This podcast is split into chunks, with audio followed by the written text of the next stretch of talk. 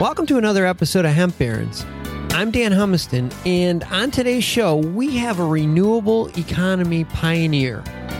Using patented technology, this hemp company is converting non food biomass into three value added products.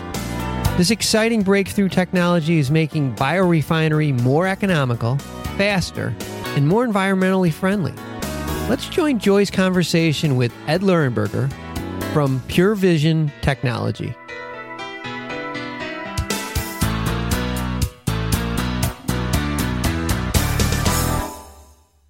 Well, hello, Ed. Thank you so much for being with us today on Hemp Baron. Well, it's a pleasure.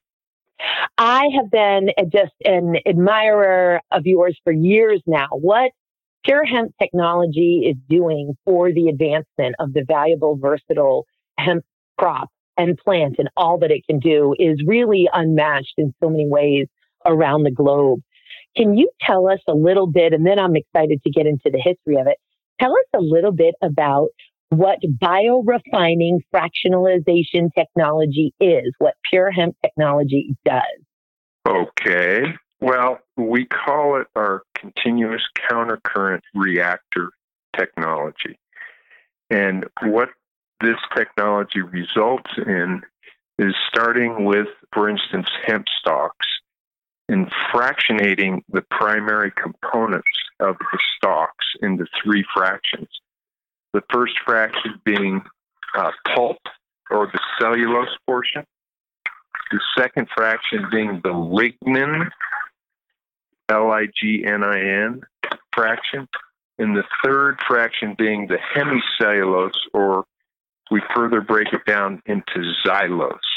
So, in a very short amount of time, we feed hemp stalks in, and we end up with three fractions of pulp, lignin, and hemicellulose or xylose.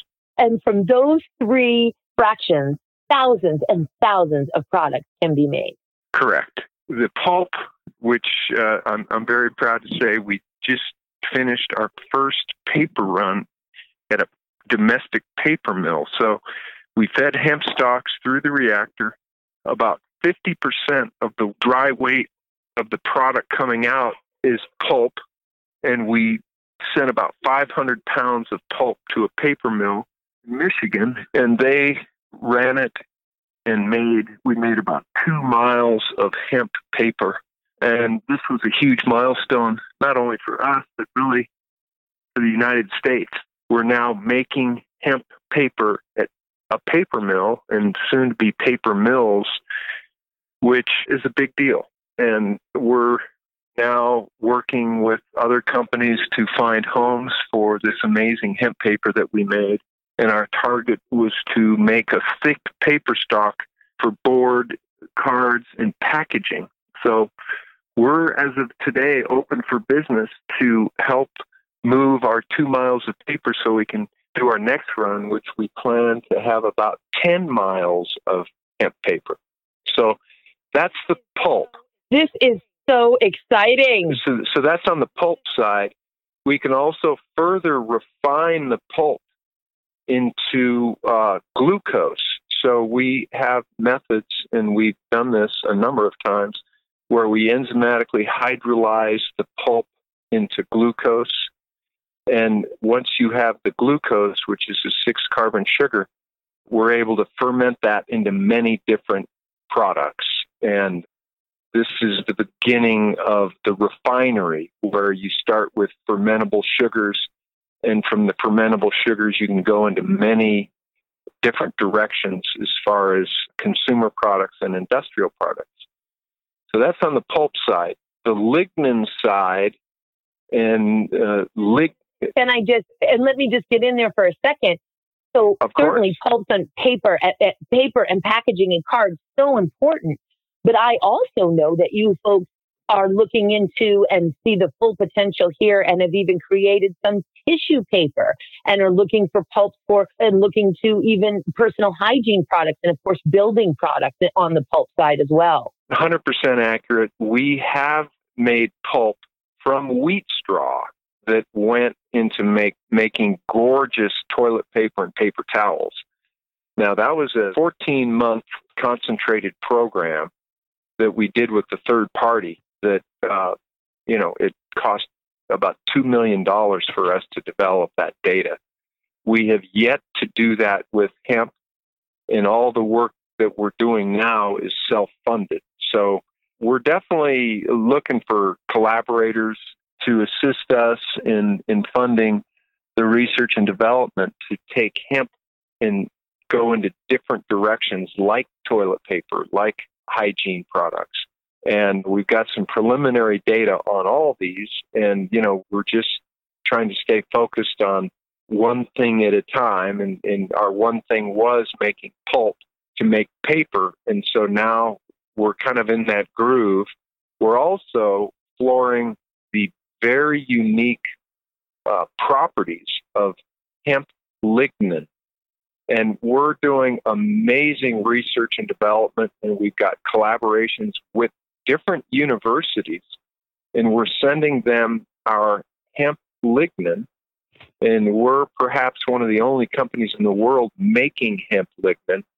And the data that we're generating with our collaborators is phenomenal, and it's and it's data that no one's ever seen before relating to the, the high reactivity of the hemp lignin and how it can be a direct replacement for petroleum feedstocks. So exciting. This is fantastic. The third fraction is the hemicellulose, which is a much thinner fiber than the thick cellulose fiber. And in our continuous countercurrent reactor technology, we're able to convert that long fiber, thin fiber, into a liquid inside the reactor. So it, it enters as a hemp stalk where 20% is the hemicellulose, and it exits as a liquid. And the liquid is now considered to be a long chain or a oligomeric xylose. And xylose is a five carbon sugar. And this, like the lignin and like the cellulose, is a raw material that can be made into many industrial and consumer products. So these three fractions result in providing raw materials to make, you know, a myriad of uh, products for all of us including plastics, sweeteners, composites, chemicals, nutraceuticals, resins, sealers, All along those above. lines. Am I correct? All yes, yes. It's just incredible. And, uh, and you folks didn't come to this lightly. This is technology that the Pure Vision team has been you and your brother Carl and I know your colleague, who I believe is now retired, Dr. Dick Wingerson, have developed and patented this technology in the 90s. Am I correct? And then Pure Vision then licenses this patented biorefining fractionalization technology to Pure Hemp Technology, which, of course, all owned by you guys. Is that correct? Yeah, the CCR technology was developed by Dr. Wingerson in 1999. And so Mhm. we've been advancing it and then scaling it up for these years. And now it's pretty much ready to be scaled up to a small industrial scale. And our current scale is a half ton per day continuous pilot plant. And we definitely have enough data to advance. And our next scale is planned to be a four ton per day, which is a very conservative scale up. And from the four ton, we plan to go to a full commercial scale of 50 tons per day, which oh, in Oh, the wow. scheme of industrial scale is still relatively small. So we've got our work cut out for us for the next five years. And as I'm on this interview, just let the, the your listeners know that we're very active in the R&D and the scale up. All this takes investment funds. So we're seeking investment uh, collaborators to help us build more and more hemp refineries to replace oil refineries uh, as soon as possible. And it's purehemptech.com, by the way, purehemp,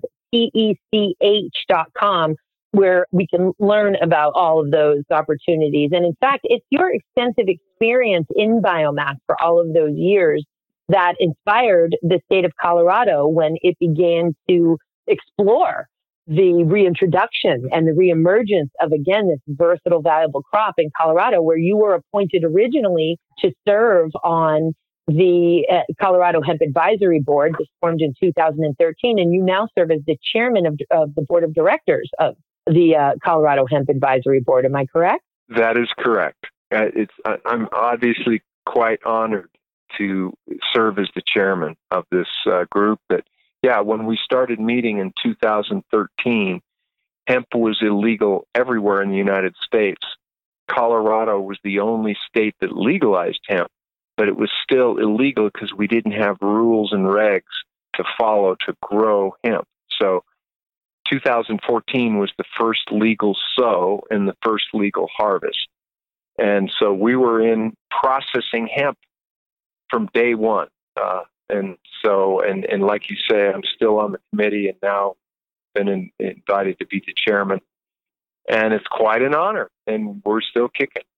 We are so grateful for all, you are the busiest man in hemp, and we are so grateful for all of the time that you put in to advance the crop, to educate everybody, to create policies and, and, and inspire infrastructure here so that we deliver on the promise of this incredible plant. And now you're also the board of directors of CHAMP, which is the Colorado Hemp Advancement and Management Plan, a new sort of offshoot of the or within the Colorado Department of Agriculture, again, to continue to uh, make sensible and manageable plans for all of the many aspects of of this plant, everything from banking and finance, processing, manufacturing, marketing. As you know, the CHAMP subcommittees span all of the areas that affect the huge hemp industries, as it were. And, and let's talk about the, the history a, a little bit of the very plants that we're talking about. Now, Pure Hemp is located based in Fort Lupton. And I know, I think it was in 1993, you'd made a little bit of money in real estate and finance, and you're quite a musician as well. So but knew your vision and intellectual that you are and planetary healer that you are, invested in a piece of real estate, a group of eight cannery operations buildings that functioned as the Fort Lupton Canning Co. Uh, from 1898 to 1979. Is that is that true? It was the, the operation was the canning company for nearly 100 years. That is all very accurate. It started in 1898 and they shut the doors in 1979 and the Fort Lupton Canning Company uh, took local produce from farmers, uh, canned the produce, and provided canned goods, vegetables, to about a four state region.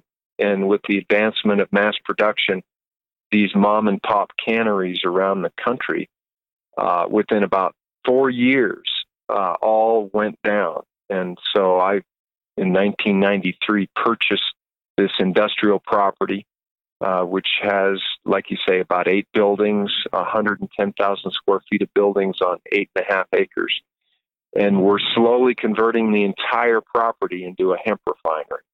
So, one building at a time.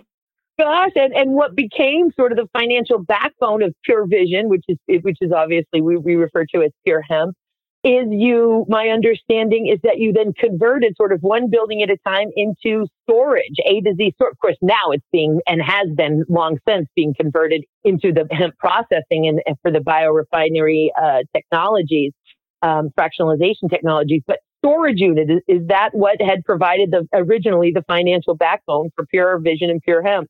You're getting into the rich history here, Joy, and I guess I'm quite proud to to share the same story that when I bought the property in 1973, the first thing I did was build mini storage units.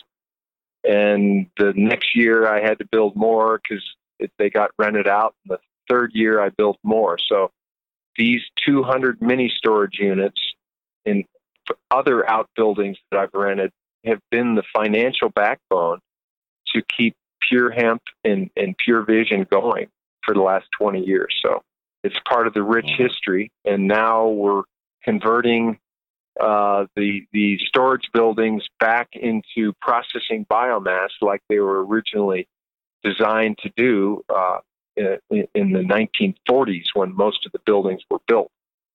So it's quite a crazy change of events that's taking place there now. As a matter of fact, one of the buildings that we're totally remodeling right now uh, was an old warehouse, and we're turning it into our second clean room. Uh, that's you know by the time it's done, it's going to be a very sophisticated ISO seven rated clean room. So yeah, we're wow. we're making it better than it was.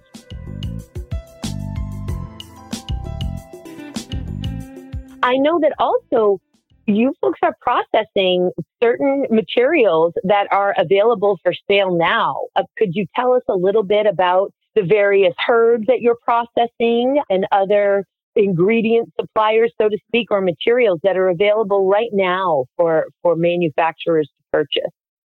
Yeah. Let me just first say this that what is paying for our research and development and advancement of our hemp refining program is uh, our spin-off company and our brand, Purekind Botanicals. So the, most of the products that we're selling are what most people in our industry are used to, which is uh, cannabinoid infused products. So we have tinctures and topicals and so forth. So those are something that uh, we sell every day. We also are selling small quantities of lignin and of pulp. And now we're selling large quantities of paper. And we're also uh, selling small quantities of xylose. And we're targeting companies and universities to take these unique 100% hemp based raw materials to start doing research and development to find homes for these unique starting materials. So, by all means, your audience, if you're interested in working with us in getting small samples of these uh, starting materials, let us know. And the goal will be to work toward buying rail car quantities of these same raw materials to make products on the industrial scale. And your website has such great, the, the technology tab, I just think is so useful. It really, you, you do a wonderful job of taking some very complicated science and explaining it in layman's terms so folks can, uh, can understand it. So again, we're talking about a plant that meets all of the needs of humanity. So human and animal nutrition, nutraceuticals, body care, pharmaceuticals, uh, paper, textiles, building materials, biocomposites, nanotechnology, industrial sealants and coatings. I mean, somebody stop me. And you folks Ed Lehrburger at Pure Hemp Technology have the science to really maximize all of these uh, all of these aspects of this plant, as you say, the, the cellulose, the hemicellulose, and the lignin. And, and for our listeners, lignin is the property in plants simplistically that sort of gives them their rigidity and, and certain protection. So when you punch a tree, you, you hurt your hand. There's so much lignin in that tree. Um, there is about 20% lignin. Am I right, Ed? 20% yes. lignin in the hemp plant? Yes. 20% and, uh, lignin in the hemp plant. Yeah, so lignin, L I G N I N, lignin is uh, one of the most prominent polymers, natural polymers on the planet. So trees typically have 25% lignin, and and most other plants uh, have closer to 20%. But it's it's evolved to be a very important polymer found everywhere in nature. And so when we eat lettuce or broccoli or other biomass, we're actually eating some lignin. So it's part of all forms of nature, and we couldn't live without lignin. On a molecular level, it is a very complex molecule, and it's a fascinating molecule. And the most prominent source of lignin on the planet, it comes out of the pulp and paper industry. And when uh, you have very large pulp producers, how to make paper is to remove the lignin from the wood chips. So pulping all over the planet is all about removing lignin because lignin has qualities that doesn't make for good paper. So they remove the lignin and the state of the art for the industry is to condense this and dry this lignin and use it as boiler fuel to help fuel the pulping and, and paper making operations. And this is a great use for lignin, but in our world, lignin is much more valuable than using it for boiler fuel when we can use it as the raw material, the primary raw material to make plastics and other, you know, high value added products. No, that's what we, we want to be maximizing this, as you say, fascinating and complex molecule for all that it is worth. It's kind of like when folks say, hey, we can make biodiesel fuel out of hemp seed oil. And yes, we can, but it is such a valuable, complex oil, oil pressed from the hemp seed that we would not want to use it just to be burned as a fuel. There are so many incredible things that we can do with it. And I think also it's important for to, to bring home the fact that so there's 25% lignin in trees. A, we don't want to cut trees down. We need trees for oxygen and for the bios. Um, and also it takes an incredible amount of chemicals to break down the lignin that's in trees versus breaking down the lignin that's in hemp. Is that correct as well? Ed? Yeah. Joy, you're spot on. We don't need to cut down trees to make paper and packaging products. And, you know, the trees that we do cut down on this planet, you know, they're anywhere from seven to 35 years old to grow a, a good tree for pulp. And we grow hemp in what, 90 to 120 days. And so yep. let's save those trees to absorb and suck up the carbon. And let's use ag residues and hemp stalks to make our paper and paper towels and paper and packaging. And so, uh, yeah, that's what it's all about. And re energize the farming industry and, and employ regenerative agricultural practices that will heal the soil and rebuild the soil and really heal this planet up. And and I think also important for the listeners to know that, uh, that, you know, we have to use a lot of bleach to make tree paper, all of the dioxins that that adds into the water table, not necessary for the production of hemp paper, especially if we can all get used to the beautiful creamy color instead of this addiction to bleached white, which is unnecessary. What do you say about that, Ed? Uh, spot on again. We, mm. as a society, must move away from the from the bleach white look and embrace the natural colors of you know the product that we're making. So the hemp paper that we just made is is not bleached white. We did mix it with bleached pulp, so it's kind of an off white. But the more percentage hemp that goes into our paper and our products, we don't want to add any bleach, and so we'll have kind of a natural tannish color looking product. And so we as an industry really want to embrace this. And if you want to have a white look, well, you can have your white bio based ink or your colorful inks that you can apply to the hemp paper and you can have it any color you want. But yeah, as a society, we must move away from the thought that everything has to be bleached with chemicals and start gravitating toward the natural look and, and feel of the plant. It's beautiful. It's healthy. Let's do it. And I wrote, I know an article about you and Pure Vision for Marijuana Venture magazine way back in 2015. And there's a quote here that I have. You said, everything you can do with oil, you can do with biomass and feedstock. And that the focus of this company is to get away from trees and to be tree free. Still feeling that way today, Ed? Yes, but moreover, you know, trees are incredible plants. We love to see them and have them in our environment. We do not love to see oil refineries in our environment. So, what we're all about is promoting hemp and biomass refineries to replace oil refineries. And yes, we can take the sugars and the lignin that are prominent part of all plants that grow and use these stalks and stems and biomass is the raw material to make just about anything that comes out of an oil refinery. And we don't need to go to war. We don't need to spend billions protecting the Middle East transportation routes. And we don't need to invest in these crazy things that our country has historically invested in to support an oil economy.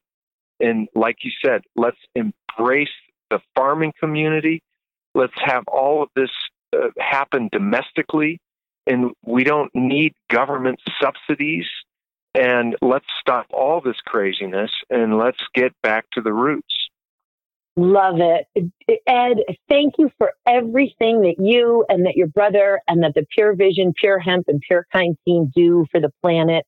And again, specifically to advance the crop, you're really carrying the water and chopping the wood for the reemergence of this crop on so many levels. So not only are you leading the most promising, you know, technology that we have here to maximize and deliver on the promise of this plant, but you're the nonprofit positions that you hold in the state of Colorado, which in so many ways leads the nation and North America and the globe. Thank you for all that you do for this plant and for the planet and for us, Ed. Thank you so much for being with us today. Well, thank you, Joy. Those are quite nice accolades, and it's my pleasure.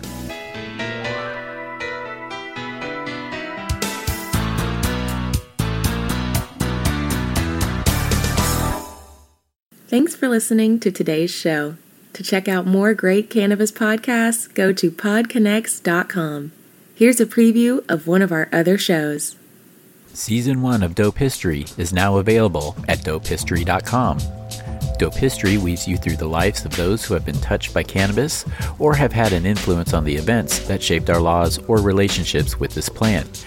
You'll hear tales from Frenchy Cannoli, Keith Stroup, Eddie Lepp, Tom Alexander, Ed Rosenthal, Wolf Seagal, Jorge Cervantes, and Tommy Chong. Available now at dopehistory.com.